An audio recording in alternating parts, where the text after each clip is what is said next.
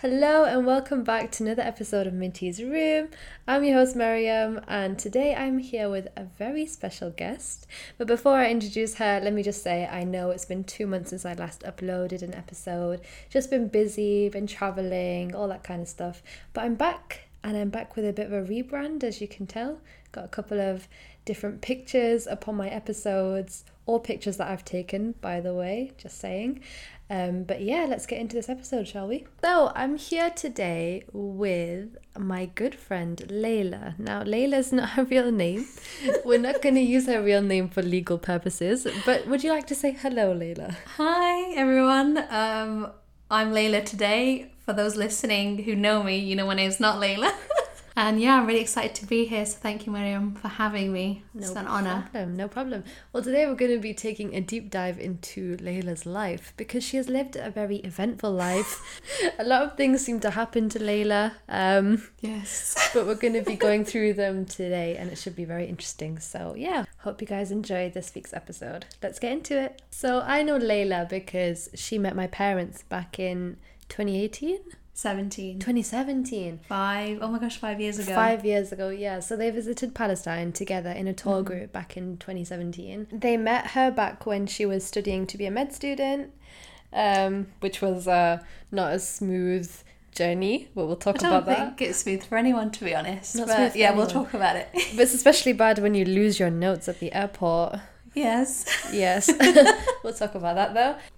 I was 17 when I met Maryam's parents. Um, uh, so I was in my second year of A levels, and any student, whether you're in GCSE, A level, uni, whatever, if you lose your notes before like you even get to your destination, it was quite traumatic. Why I brought my notes, you may be wondering. No idea. I was on a holiday for 10 days. We went to Jordan for five days, and then we crossed the border to Palestine and I thought I could get revision done, hence why my whole suitcase is full of my notes. Um, long story short, it went missing the suitcase. it was really sad. We I don't know where we changed that. So we changed. We got the plane from Manchester to somewhere. Can't remember. And then basically, when we had to change um, planes, they didn't transfer our luggage, and that's what, and then it just kept going missing from there. Does that make sense? Yeah, was it just yours or was it everyone else's? It was just my family, Oh. and then they all eventually got theirs back on our last day in Jordan, and On mine, last day. and then mine didn't turn up oh no. until we got back from the holiday completely, like ten days later. So, in total, I'm gonna say it was about three weeks from like when I lost my luggage, and the suitcase came back battered, like it was like it had been through something. Oh man, it must have been places that you haven't been Yeah. before, you know. Hundred percent. Um, So yeah, you didn't So, have yeah. your notes during that time. Did you have exams coming up? I had, to be fair, yeah. I think the reason I brought them because I had exams in January and it was December we went. So Yeah. Um, I, I applied for medicine. I don't know if I'd got any offers by then. I think I was still waiting for interviews, like to hear back if I got an interview. Yeah. Um, and like obviously, yeah, you want to do well in your exams because I was like, I don't want to redo A levels again, especially like biology. I think I was on a U at that point. I was on a U actually till April, like so. This is A two exams, like the exams right before uni Oh my god. my teachers had no faith in me whatsoever. They were like, you need to apply for like foundation years, like another degree where like you're gonna get C's and B's because you you need A's for medicine. Yeah. And I was like, um, they're kind of right, but at the same time, I don't want to believe them. So, Wow. So they were telling you to give up. so they were like, you should like. At, at that point, I'd already applied. Like UCAS had everything been sent off. yeah. For all of you university people out there, UCAS is the uh, system you use to apply for university. I know, Yeah, I know these My days. demographic should know. They'll know. There's uh, apprenticeships are quite um, they're on the rise now, so Yeah. I don't know if you use our UCAS for that, but uh, we're straying away from the main point. Um, a miracle from God, Alhamdulillah. I, I literally don't have any idea how like I passed. Um, Oh wow. And yeah, I got my place at a university, which is going to remain a Secret. secret. yeah, anonymous. We're not gonna disclose we're not going to tell you where I am. But yeah, so you got in to med school then. Yes. Mashallah. But yeah, shortly after that, um, you know, actually no, before that, when my parents came back from Palestine that year, we didn't go with them because like we had exams and stuff like that. Meanwhile, this one's studying for med school, so maybe we could have gone. But um, when they came back, they were like, "Yeah, we met th- this like amazing family, and they were basically our kids now, and like we replaced you, all that kind of stuff." And we'd be like, "Wow, who is this amazing? Like, who are these amazing kids that they're talking about?" Um, so Layla has a sister and a brother. Yes. Um, and so we met them shortly after they came back from Palestine. And honestly, it was like I felt like I came on the trip with you Yes. because they told me so much about the trip that I felt like I had been there. By the way, I do have an episode on my um on my podcast called The Time I Visited Palestine. This is different to that, so I did visit Palestine later on, but this trip I'm talking about is where mum and dad went initially in 2017. Um, but yeah, so they talked about this amazing family they had met, and so when we met you, it felt like we'd known each other already. Everything went really well, the conversation flowed really well, we got along with you so well, and then we kept meeting up. You kept coming to our house, we came to yours, and yeah, so our families just became really close from there. So why did you become a med student? What made you decide that you wanted to do that? Um, people from the outside who know my family will will say one thing. Um, I obviously have my own reasons, but the reason what most people think is because one, I'm I'm the youngest in like my cousins from my mum's side. There's um six of us, just like from my mum's side on alone, who are med students slash doctors. Oh my Right now. no pressure then. so like and in my generation so like the academic year that i'm in there's three of us like so each of my mum's sisters including my mum they were all, one of their kids we all applied like at the same time Oh, so it just oh. seems like i copied everyone right. i mean all you listeners out there i am pakistani so like typical yeah, the title of this is going to be Coconut Diaries. So i know my voice sounds like maybe it's a bit more whiteified I don't- is am i allowed to use that word yeah, you can. This is called Coconut Diaries. I did actually go to a state school, no grammar school um, here. Um, and then I went to like the normal sixth form. So I am not coming from a privileged or like well educated background. I just You're just very pushed- well-spoken. I just yeah. Oh, I don't know about that. She's too kind, William. um, but yeah, my reasoning. I I'll be honest with you. I kept like flicking between so many different like industries. When I was at school, I was like, I really like the idea of being a teacher. I was like, what subject? I don't know. I really enjoyed everything. I'll be honest. I really liked PE. But then I was like, brown girl doing PE. I can't Oh. imagine you as a PE teacher. Jumping jacks. I mean, your mum.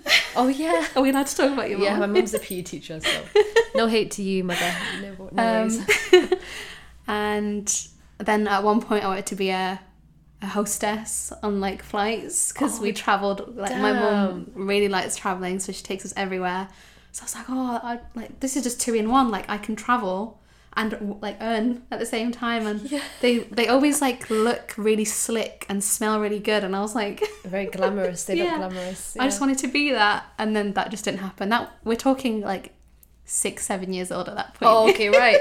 Oh, and then, believe it or not, you may not actually believe this, I really, really wanted to go into politics. What? Yes, I know.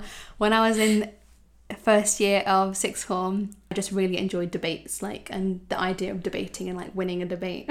Yeah. yeah. I mean, do you know, have you watched Parliament? It's just like animals fighting, no, that. but like in a completely right. sophisticated manner. No, They how's it use- sophisticated? I don't know, like they use technical language and they do it really well. Like one person from like one side comes with their argument and the other person like comes with like an even stronger like Nah, actually, I changed my mind. punch. I don't think you'd have the you don't have the politician No, blood in you. I You're- don't know. You don't. I You're not you. manipulative enough. Like you're too nice. You'd get I would lose. over. I would be defeated within five minutes. Someone would put a scandal about you in the newspaper, and you'd be done. Yeah, they tell the they tell the world about what I've done. Yeah, about your. We will come on to that soon. We will. shortly. Um, So med student. and then yeah, med student. So I just um, like literally two weeks before UCAS, I properly made the decision. Oh, last minute. So, so medicine, dentistry, and veterinary. I think it's still the same. It has been four years since I did. A, no, five years since I applied. Um, I'm very old. um, what? and so yeah, I was talking about two weeks before the UCAS deadline. I'd Oh, like right. Actually finalized. I wanted to like apply for medicine. Yeah. I know that's very late. I obviously did, you know, dibble dabble with the idea of being a doctor, but I never really had a concrete like this is this is what I want. Hmm. It never happened until like two weeks before, and I still I'm gonna be honest. I'm still like playing with the idea. I 100% want to be a doctor. I just don't know what I where I want to go. Um, because I don't know. I just uh, some some med students listening maybe, or if you have any like family in medicine, may disagree with me um, about how varied um, your life is after like university. I I personally think so. The reason why I didn't go straight into politics was because I think I could do more in terms of change being a doctor and like getting into law that way. So like I don't know like healthcare like law and all the politics in like healthcare, but um I don't really I, now I'm seeing myself less and less in that in that field because again I think you have to be very much into politics and quite a high level up to actually make change. But I like the idea of being an activist for my patients, and you we will get We're getting onto we're that. gonna get onto that as well. So you've been a med student for how long now? Uh, four years So- and counting. You would be in your fifth year now. I should have been correct. but last year you took a year out. Not a year out. You did a year of experience. Um, yes, it's for all the medics out there and dentists and vets. We get the opportunity in the UK. I'm not too sure about worldwide. I don't know what happens everywhere else in the world, but we have this opportunity called intercalation, which is, put it simply, it's a, a sandwich degree. So in your five years degree, um, you have uh, an opportunity to take one year out and do another degree. So it technically it's three years of education, but they jam pack it into one year. So it's quite an intense year, and you can do it in anything basically. It is medicine related. So, for example, I'll give you some like courses, like names of courses that you could do. Cardiology for a year. That's very a medical one. I didn't know that it was a degree year. I thought it was a year in experience, but it's a whole separate it's a whole degree. like you literally get like a BSc, like yeah, another another degree basically. That's very cool. Yes, very cool. Very difficult to get onto. Very difficult to complete. Uh-huh. However, um, one of the best things I think I've ever like done. Um, so cardiology is one. Pharmacology could be another. Law and ethics, like business medicine, um, um, engineering. Um, So what did you do it in? so I did it in pre-hospital care, um, which is it's in the name. All of the care that happens before um, the patient reaches hospital. So ambulance work and all the emergencies and trauma. And I did it in London um, with London's Air Ambulance, which I just yeah I just have no words. I had the best year ever. That sounds very cool. But you know, when you say London and you say like ambulance, I think of like you know, like a lot of stabbings and things like that. Yes, I was in East London for quite a few of my shifts. Um, we obviously did cover, so London's air ambulance covers basically everything in central London and Greater London, because you do have like Kent and Sussex air ambulance. You've got the other one on the other side. I don't actually know the name of it. Um, however, like they work together um, because the air ambulance is actually not on the NHS. It's actually um, charity. So like they only function because of donations like coming in. So if I don't understand like how like lucky I've been to for for them to be a part of like a degree like this course and for me to get onto that course like I just To clarify, air ambulance. Do you mean helicopter? Do you mean helicopter, helicopter? yes. Damn, this girl's flying in a No. helicopter all year. Okay, so we'll just clarify. I only took pictures with the helicopter. you didn't get to go inside. We never got to go inside because, as you can imagine, a helicopter has limited space. Space for the pilot, co pilot, doctor, paramedic, and the patient. Like, literally, the patient doesn't even have that much room. Like, their families can't fit in. So, a student who has nothing to offer Oh. um, may just, you know, it'd be, be- best if we just hang off the edge. There's no space for us inside the helicopter. ah, that makes sense. However, um, that being said, the same team that goes out in the helicopter in the daytime, because it's not safe to fly the air ambulance, you know, at night time when it's windy, when the weather conditions are really bad, um, they have cars. So the Ah. same team goes out in the cars at night time, and like I mean, just like geographically and logistically, it just seems sometimes it is more appropriate to go in a car. Like it's quicker to get to Does the, the, the car, patient. This is a really like random question, but does the car say air ambulance on it? Um. Oh my gosh, you're gonna. You're testing my memory. Um. It, It- was the very funny The color would is the same. Like the helicopter's are red, the cars are red. Like you can definitely tell. It's not a normal ambulance, normal ambulance truck. They're like BMW. Sorry, I cut you off because you said normulence. I'm aware that I've just made a word up there. So, if you didn't know, or I mean, we didn't say it, so they wouldn't know, but Layla is actually dyslexic. Yes, I have dyslexia. Um, hence why I I took my books to Palestine in the first place because I was just at the bottom of my class. GCSEs, A levels, uni. So Maryam's other episode, if you haven't already heard it, go back, listen to it after this one. The Curse of a Gifted Child. Oh, yeah. Um, just like the yourself, I would be up longer than other people. I would wake up earlier than other people. I would really try like my absolute best and like beyond to just meet like the same um grade or assessment like result as other people. Like I obviously don't know how much struggle and difficulty others went through, but like I didn't know I was dyslexic until my second year of uni. So we're talking like quite a while into education. So my teachers didn't pick it up because I just managed to hide it really well. um, and then, you know, obviously when you get into uni, you're and you you know you're on a course like medicine or even any course to be honest, but like you're with people who are like minded, and you're with the best of the best. So if you were at the top, you know you're probably going to be at the bottom. Um, and it is. I I actually didn't feel this like. Um, I didn't really have the mindset like, oh my gosh, I'm at the bottom because I've always been at the bottom.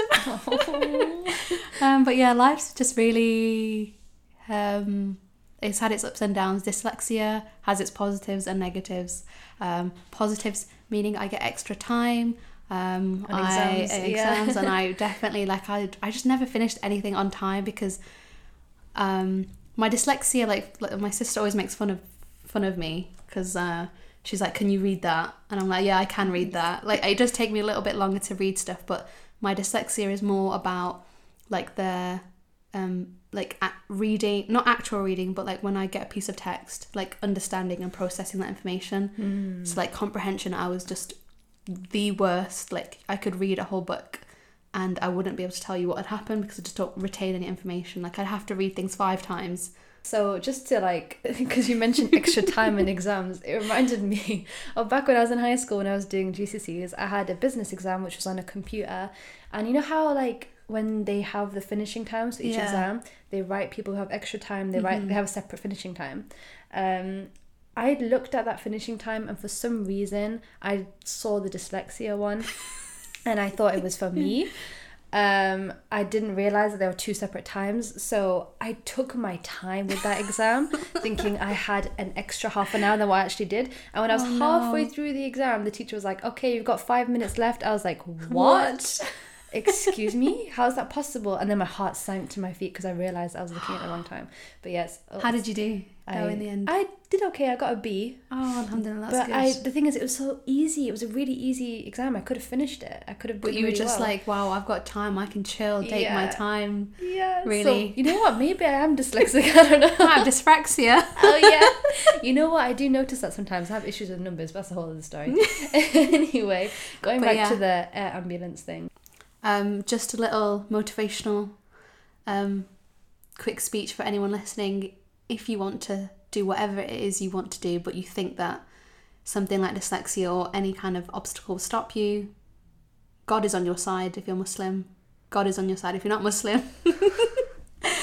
and you can do it. Like, life is a struggle, life is a journey, but you can do whatever you want. Like, don't let anything stop you. So, Very wisely spoken. I love that. So back to your year, um, the degree that you did in a year. yes. um, how was that anyway? Living in London. one of the best things I've ever done. Wow. However, Oh. London is not for me. Um, like I did enjoy my time there as a student.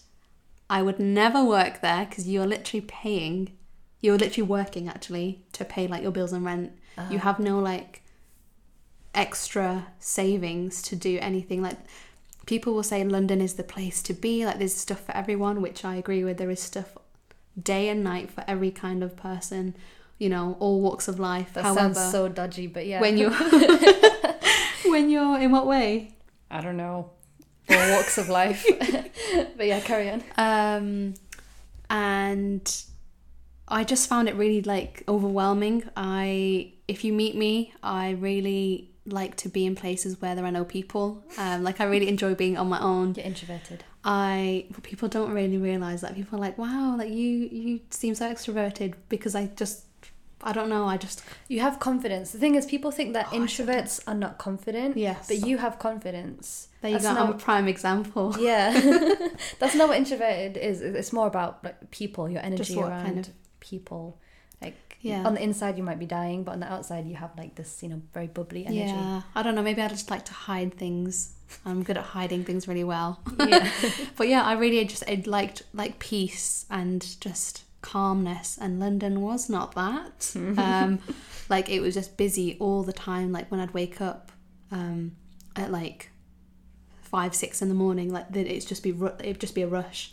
Or when you know when I would come back from university or a shift, like it would just they like one kind of people would go to sleep, but then the nightlife people would come out.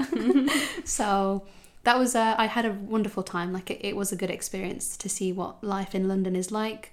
Um, I enjoyed it as a student. I would not go back to work, and, and I think one year was enough for me. So it was around that time that you got involved with the activism for Palestine. Um, I actually got involved um, back in like my med school university, so the year before, so third year, like of my university studies. ah, Um, right. But most of my actions took place in London because um, a lot of these um, arms companies for Israel basically um, are lo- located there.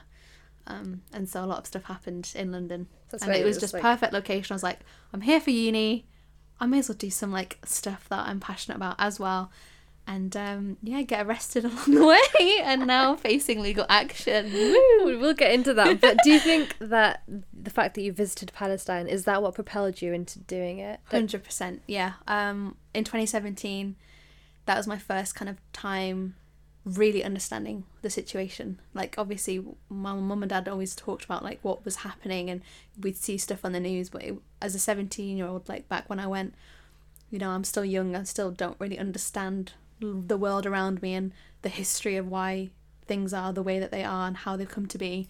Um, and like since then, like I, I did a presentation at school, like straight after when I came back to tell people what it's like. Oh, Um, because I had the best time when I really wanted to go back. oh. I think the people definitely like the company. I always say it's, it's the people. Hundred percent, the people, you meet, but also the people that you're traveling with. oh yeah. Because we went with a group. My parents. Yes. I do feel this is like my second home. oh no! Stop. That's so cute. Oh. And then like after that, I obviously didn't think about doing in quotation marks like illegal stuff. It's in my eyes, it's not illegal, but obviously the law says otherwise. Um, I had exhausted like every other democratic like process. For example, going to protests. You know, every year, the you know at the time of Ramadan, when all the strikes were happening. Um, at Al-Aqsa and in Gaza, like you know, people it would be all over social media, so people would like organize protests like once a year, which is brilliant when you see like the number, like the turnout was incredible. But then, what would happen? Like we'd all go back to our comfortable lives at the end of the day, and then, and then social media it died down because that's it's just it's not anyone's fault, but it's just, it, I mean, I saw it as a trend. It was like this is like getting really like um popular, I guess in It quotation was always in say. Ramadan as well, Yeah. isn't it? And then straight after things would kind of go back to normal for us. You're Yeah, right. exactly. We'd kind of forget. Yeah, and it's not anyone's fault. I don't think anyone does it intentionally, but Hmm.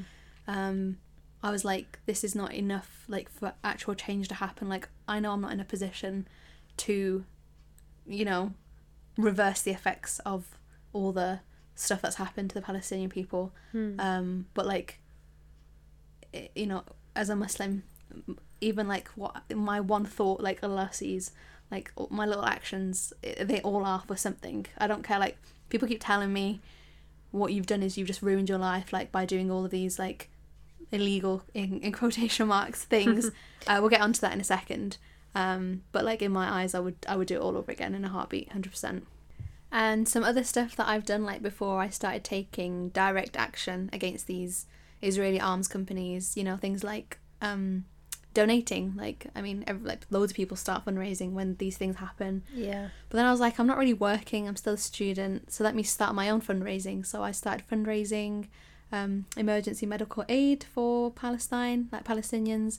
That was really like something that meant a lot to me because I thought, you know, if I can't, I'm not a doctor yet, and inshallah, when I am, I can go and like actually deliver aid with my own hands. Inshallah. Inshallah. but in the meantime, um, I can, you know, talk to my friends about what I've seen and I can tell people about the experiences that I've had. But all of these things, like in my head, were just quite limited in, in terms of how much I could do and the, the amount of, um, um, what do you call it? Like, just how much I could help them. Yeah. Um, to put it simply.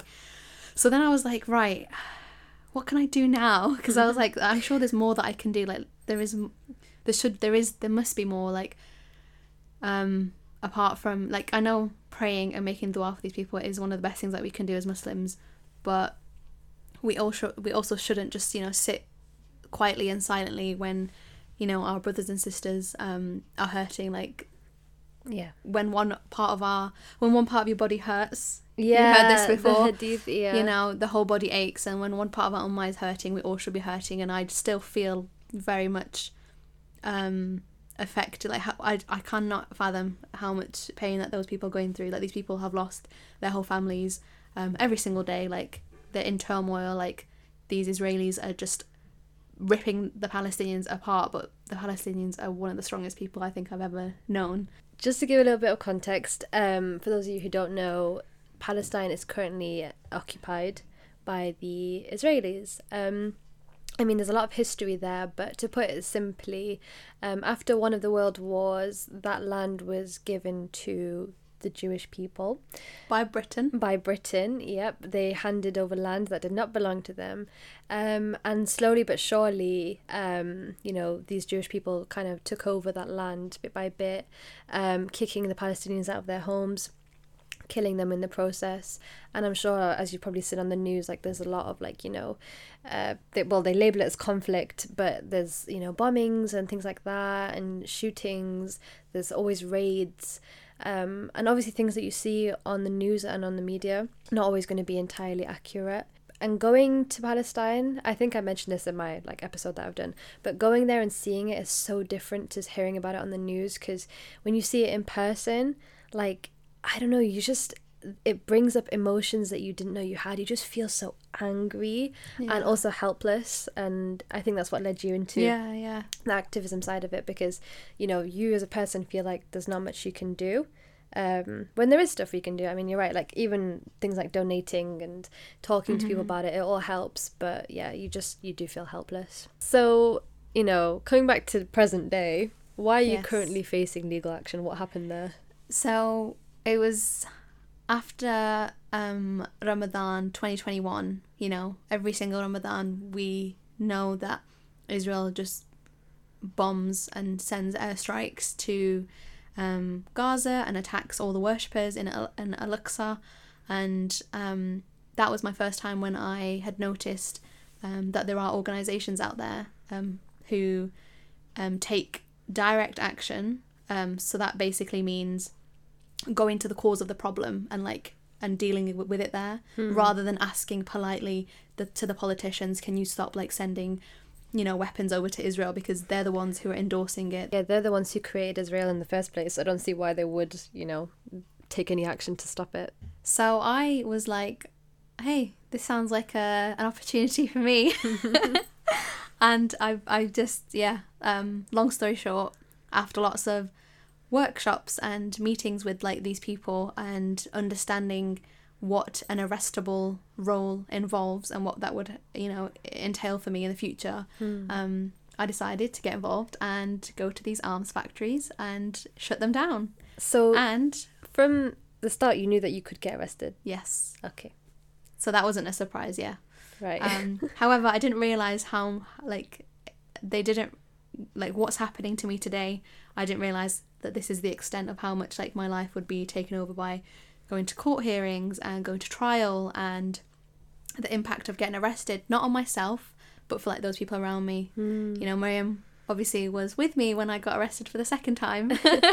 and you know, it's like I in my head I'm more concerned about what you guys are feeling and what's going to happen to you even though like you know alhamdulillah nothing happened to anyone Yeah. and i like you know for, for like my mum and my sister like our house getting like not i wouldn't use the word raided because it wasn't raided but like Searched. but searched like again and again and again and that would happen not just to my parents houses but like where i was staying in london and Mm. you know my housemates for them you know they, they understood like this is what i've done and they understood what happened but at the same time it's not really nice when you know big like police officers are coming in and really like just you know sometimes you do get nice people but like they're there because they are in the um, thought that you you know someone in this house has committed a crime and they need to you know get to the bottom of it so Yeah.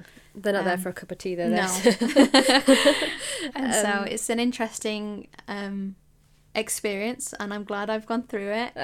I wouldn't go through it again. it wasn't as bad as you think. Like being in a cell is not that bad. oh my god! Do you realize how bad that sounds? Um, so this specific incident, you were arrested on the scene, first time. So the first time I took direct action, that was I was arrested on scene. Yes. So that one was a direct action slash protest. Um, so I was like blocking the um, entrance and exit of the factory. Okay. so nothing could come in or leave. Um, you know, we obviously know that um, drones and weaponry, you know, is being produced there and there, like on our doorstep in the UK. yeah. We know who the buyer is, Israel. We know the, what who it's being used like upon. Mainly the population of Gaza, which, if you guys don't know, is described by Amnesty International. So this is like a NGO, someone who has no religious or political like interest. They literally describe it as an open air prison. Like there is, it is so heavily populated by civilians. So when I say civilians, I'm talking about children, families, women. These are like no, the, you know, these people have nothing to do with like They've done nothing they've wrong. they've done nothing. They just have been born in the wrong place at the wrong time. They can't leave. Help can't get to them because of the blockade by Israel. They don't let charities come in, and it really is frustrating. So you know, I look at my actions and I'm like, and I'm I'm happy with what I've done, and like uh, you know when I remind myself why I did what I did because it's really easy to get caught up in you know why am I in court? Why aren't why aren't these people who are running these arms factories on trial? You know of all like especially as a med student my professionalism is at stake here. And you know my teachers obviously were a bit like of all people we did not expect you and especially my family of all people you know she was such a goody two shoes when she grew up and like now she's getting arrested. Obviously not for doing the wrong thing like any listener out here I'd, if you are have any humanity in you you would understand like what i did was right and like as in i didn't go out of my way to hurt anyone that day and i'll, I'll put it simply i don't care about and i know like when these places get closed you know those people who are working there their jobs might be at stake because we know we have shut one of these factories down alhamdulillah Hey. but some people are like you've just ruined their lives like they have families to feed and i'm like didn't they read the job description beforehand like i know like we're in a crisis right now but like there are like jobs out there and like life is not that like um linear that this was the only path that they could take like there are jobs out there and a lot of these people are migrant workers like a lot of the security you will find you know are migrant workers who work there and I do feel a little bit bad for them, but at the same time, like read your job job description. Like you are literally killing people, and um, like Yeah. it, it's literally like if they they literally have it on their website, um, and we used all this evidence in court, um, that they literally say that we are we are battle testing these weapons on this population, which we know to be the Palestinians, and all of the human rights organizations, WHO, Amnesty International, you can find loads out there. They literally are like worried for this for this um this group of people. Like they need emergency help, and it, the world is is recognizing it but not doing enough, especially our Muslim countries. Oh, Come yes. on, where are the you? so-called Muslim leaders. Um, who have all these armies at their disposal. They have, I think Pakistan has like nuclear weapons at their disposal. Yeah. So much power in our Muslim countries, yet what action have they taken against Palestine? Yeah. Half of them have trade deals with Yes. Israel, half of them are supplying things like water and oil and food to Israel. Um, and half of them, okay, maybe they've decided not to trade with Israel, but that's not enough. And that's not the point. Yeah, like It's literally not the point as this well. is. I mean, look look what power and money does to you. Um, literally, yeah. And these people, like, we know things will get better for them, um, and we don't know what rewards are, you know, are waiting for these people, but Mhm. they are going to be, you know, in the highest ranks Of um, Jannah, of yeah. Jannah, inshallah. And um, the people who are like en- endorsing all of this and allowing it to happen, like especially from our uh, from our community and faith, they will be uh, held responsible on the day of judgment. So Yeah, we will be. Everyone will be held responsible on that day for this in particular. You know, Yeah. we all just stood by and watched it happen. But maybe you'll be able to say, "Well, I stood in front Well, of a lorry." so your first arrest was on scene, yes, and like it happened while you were there.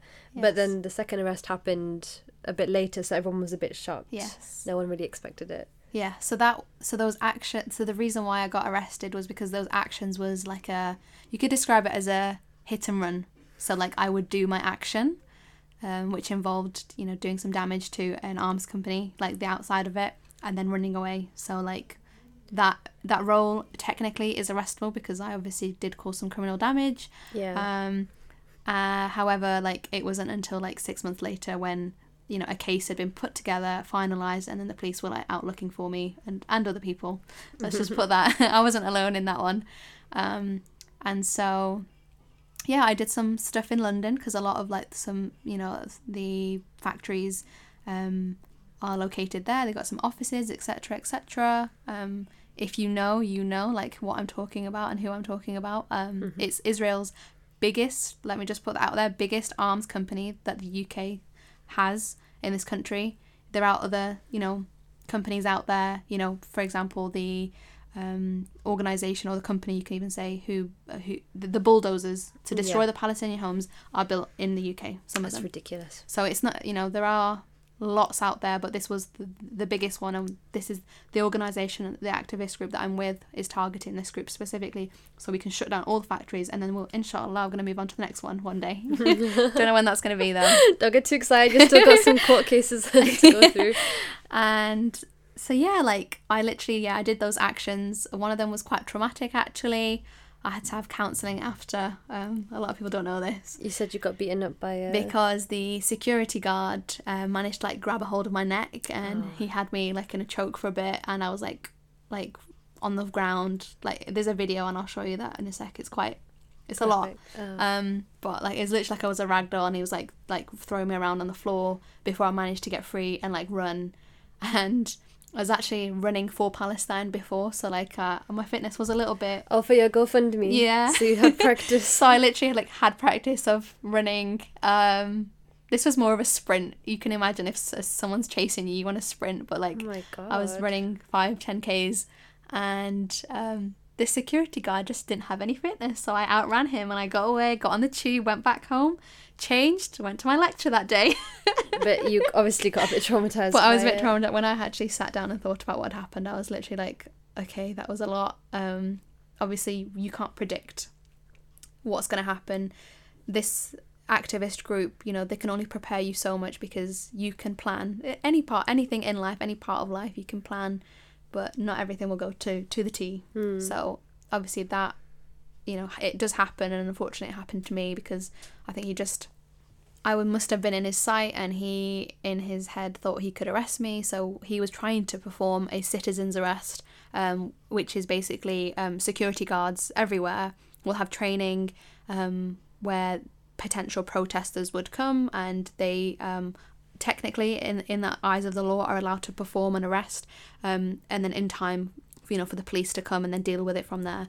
But unfortunately, he was unsuccessful. Um, so I, I got away. So this year in 2022 in February we visited Spain. So uh, the girls from my family, so me, my mum, my sister, and the girls from your family, Yes. you, your mum, and your Yeah. sister, we all went to Spain together. Um, because you know, like I said, our families are really close. Yeah. And we wanted to go on holiday together, and you know what? It was like a really nice trip. The apartment that we stayed in was Oh, so, so nice. nice. I've actually got the picture of the apartment as the cover art for my episode, The Interest Debate, um, a controversial episode, but that's the picture. So if you want to go back and have a look, that's where we stayed. It was really nice. You said you sat in the corner to do I work used there. to, yeah, I would get up in the morning and then stay late up at night and do my work because I was, uh, yeah, I had a dissertation to write. But yeah, it was a really nice apartment, a really nice trip. um, Oh, but yeah. around halfway through, you got an unfortunate email. Was it an email? I think it was literally the day before we were about to fly. We didn't stay many days, but it, the day before our flight to go back to the UK, um, all of the activists started messaging me, um, asking if I'm okay, and I was like, "Yeah, I'm enjoying the sun. um, I'm in Spain. I'm having a nice time. Why? What's happening?"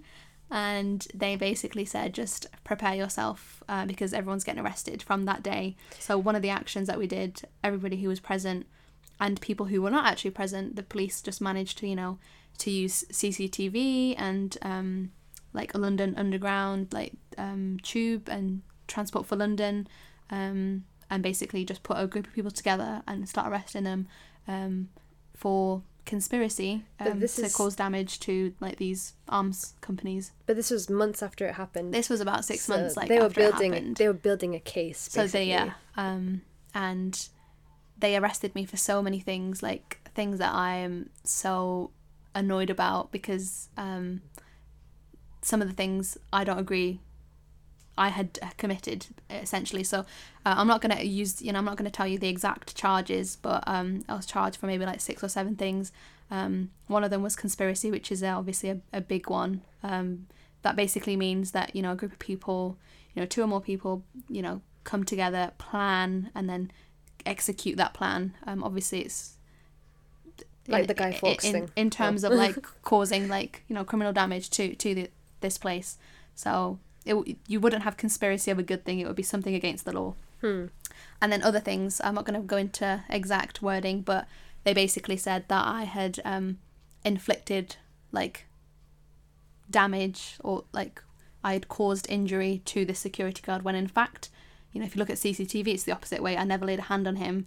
The security guy had me, but they were ac- accusing me, and I'm really annoyed about that because of like my future, like my career as a doctor. You know, Hmm. obviously it's it, it it's gone to court. We've had hearings. We haven't had the trial yet because it's going to be a really a long. It's going to be like a month, month and a half, even two month trial um, with a jury because it a lot of us have been charged with serious like really bad like charges Hmm. um and so we would have a jury which is a good thing like if anyone out there is thinking oh my gosh what's this girl done having a jury is one of the best things that you could have um when you're on trial because your fate basically depends in the hands of like 14 i think people from the public who have no um Bias. bias so they would be told this is like this is what's happening Hmm. and they would ask, be asked questions i don't exactly know how they um uh, sieve out you know people who do have bias but they have the, they have a system Hmm. and um, i you know i get to then share my story when i'm on the stand i guess Yeah. and say why i did what i did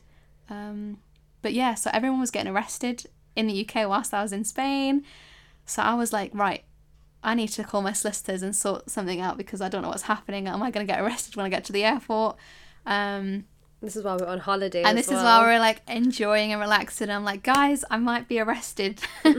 so this is the worst that could happen. Like I found out what would be the worst. Uh, the worst that would have happened would be that I would be arrested for terrorism because I had fled in quotation marks the country. So this is what you know the the police were saying that you know she's fled the country, um, which I hadn't. I had booked this holiday way in advance. Yeah. I had sent the tickets to the solicitors, who then sent it to the police to tell them, you know, here are the dates. She literally planned it. She's coming back. Um, so they had actually put, um, they didn't care about that. They put a warrant out for my arrest, and um, they knew that I was coming, you know, going to be flying back to this specific airport, and they were all waiting at border control for But me. you were stressed. you were stressed while we were on holiday because you were thinking they were going to come for you while we were there. I thought like they were gonna like notify Storm the apartment. Spanish like police and I was going to be arrested in Spain, but alhamdulillah that didn't happen.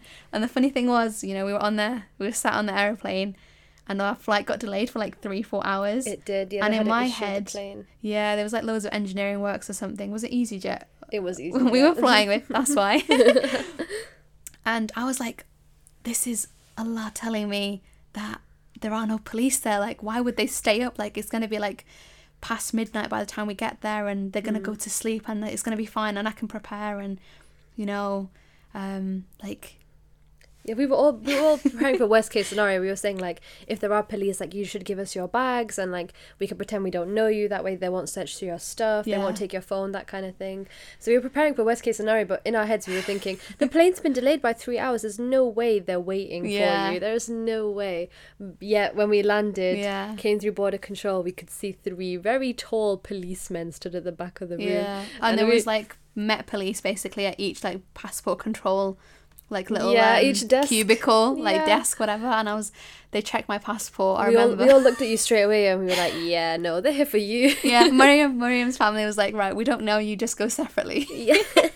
Only because we didn't want you to like we didn't want them to search your stuff. And we didn't want them to like stop us and like ask us, oh, what, what who are you? Why yeah, have you traveled with that? yeah. But it was just like so sad because they were so tall and big, and you're this really small like little girl, and watching them take you away. They didn't handcuff you. No, but they- watching them take you away was like really sad. They did ask me. So the lady, there was a female officer, and she was like, she checked my passport. So obviously the passport people checked my passport, asking where we came from, and then I think they obviously knew my name. It flagged up on their system. They were like, "Oh, you know, can we just chat to you for a second?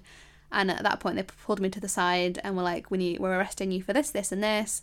Um, like you need to come to the police station with us now." And they were like, "Are you going to be difficult? Like, do we need to like handcuff you?" I was like, "No, I'll come like willingly. I'll be, I'll be compliant." And so I did, and they took me away. yeah, and, And it was quite late. It was like I think about th- um, I might might be wrong. It's like three a.m. or something, Something like that, yeah. Um, yeah. And so I told my mum and my sister to go home and get home safely. I think I was more worried that they were not going to get home safely because I literally said to my mum, I was like, look, I've been in a cell before. I know exactly what's going to happen. I know what the procedure's going to be. They can only keep me here for so long. So I will be back home soon. I've got your number. I'll call you when I need picking up. Of course, she was going to be stressed. Even if you said that, of course, she was going to be thinking, my daughter's going to a police cell, I don't know where. Um, and it's 3 a.m. Of course, she was going to be worried. But yeah, I know. That's normal for parents, isn't it? But yeah. funny thing, my dad picked me up from the first arrest, and now my mum, you know, was picking me up from my second arrest. Well, they both got a 10. I won't be picking you up, by the way, for, for your third one. But like, guys, um, this isn't not me saying like go out and um commit crimes. Definitely but, like, not. I knew what was you know what facilities were available to me. I had food, I had water, I had prayer facilities, I had time outside like to go. They don't tell you this, but I obviously was like. I know you've got a library. What books can you give me? I was like, I know you've got a yard. Can I go out for a bit? Um, and like, if you want to have a shower, you can have a shower. And if you want to eat, you just buzz Why are, in. you, you, why are you trying to sell it to my audience? I would like to give a disclaimer. I do not encourage this. I don't encourage it. Either. I don't encourage this because in my eyes, like what you've gone through with all your court cases and stuff, and even having to like take the year out and everything like that, It's not um, worth it. I don't think it was worth No, it for I you. don't think it is either. I definitely think that this is a hot take here, but I definitely think that these um, activist groups they do kind of take advantage of young people because they know that you're free, you have free time, Yeah. and that if anyone can afford to get arrested, it's you because you're not earning money and things like that. They probably, you know, they do take advantage of that. Not saying that the action is necessarily wrong, but I'm yeah, just saying that 100%.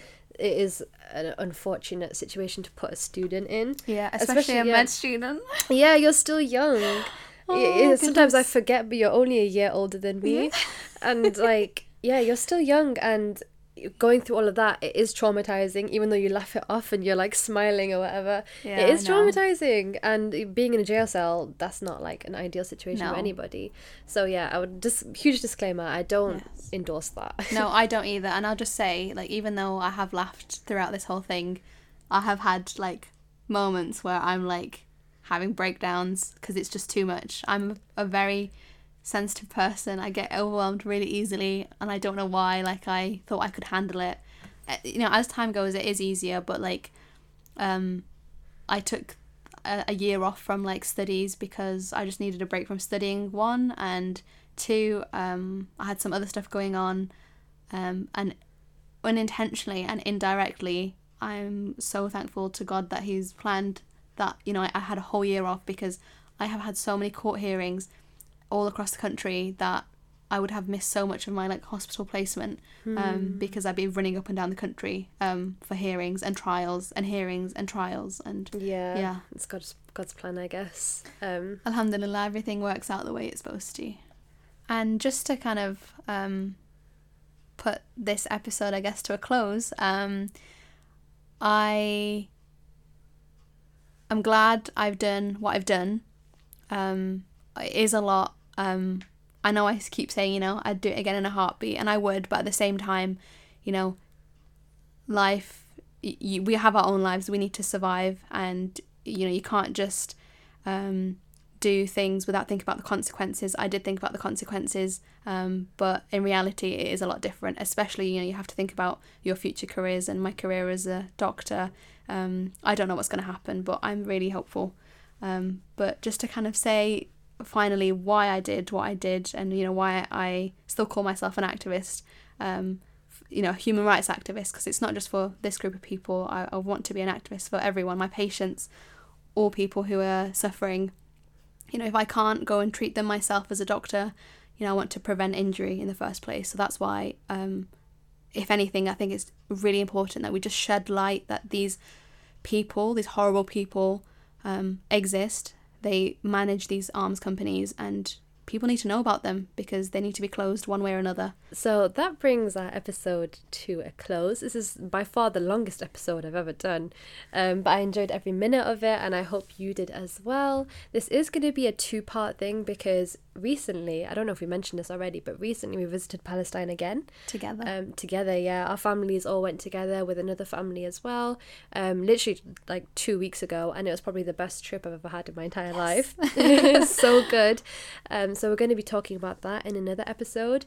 Um, another time, inshallah, maybe in a couple of weeks, who knows. So stay tuned for part two. I do think maybe in between I might be doing another episode, who knows. I can't guarantee I'll be posting regularly either, but you know what? make sure you follow me on whatever platform you're currently listening to me on so you can be notified when I do post. You can contact me, you can email me mintiesroom at gmail.com or you can find me at uh, Minty's Room on Twitter. Uh, I'd love to hear what you think. And if you have any feedback or if you'd like to get in contact with Layla, you can message me and I can put you in contact with her She'll as put well. you through. I'll put you through. Um, but yeah, I really hope you did enjoy. I hope you stayed through till the end, and if not, no worries. Um, but You yeah, won't hear this bit then. yeah. Oh, true. You won't be listening right now. Um, but yeah, hopefully we'll see you in the next one, inshallah. Assalamu alaikum and goodbye.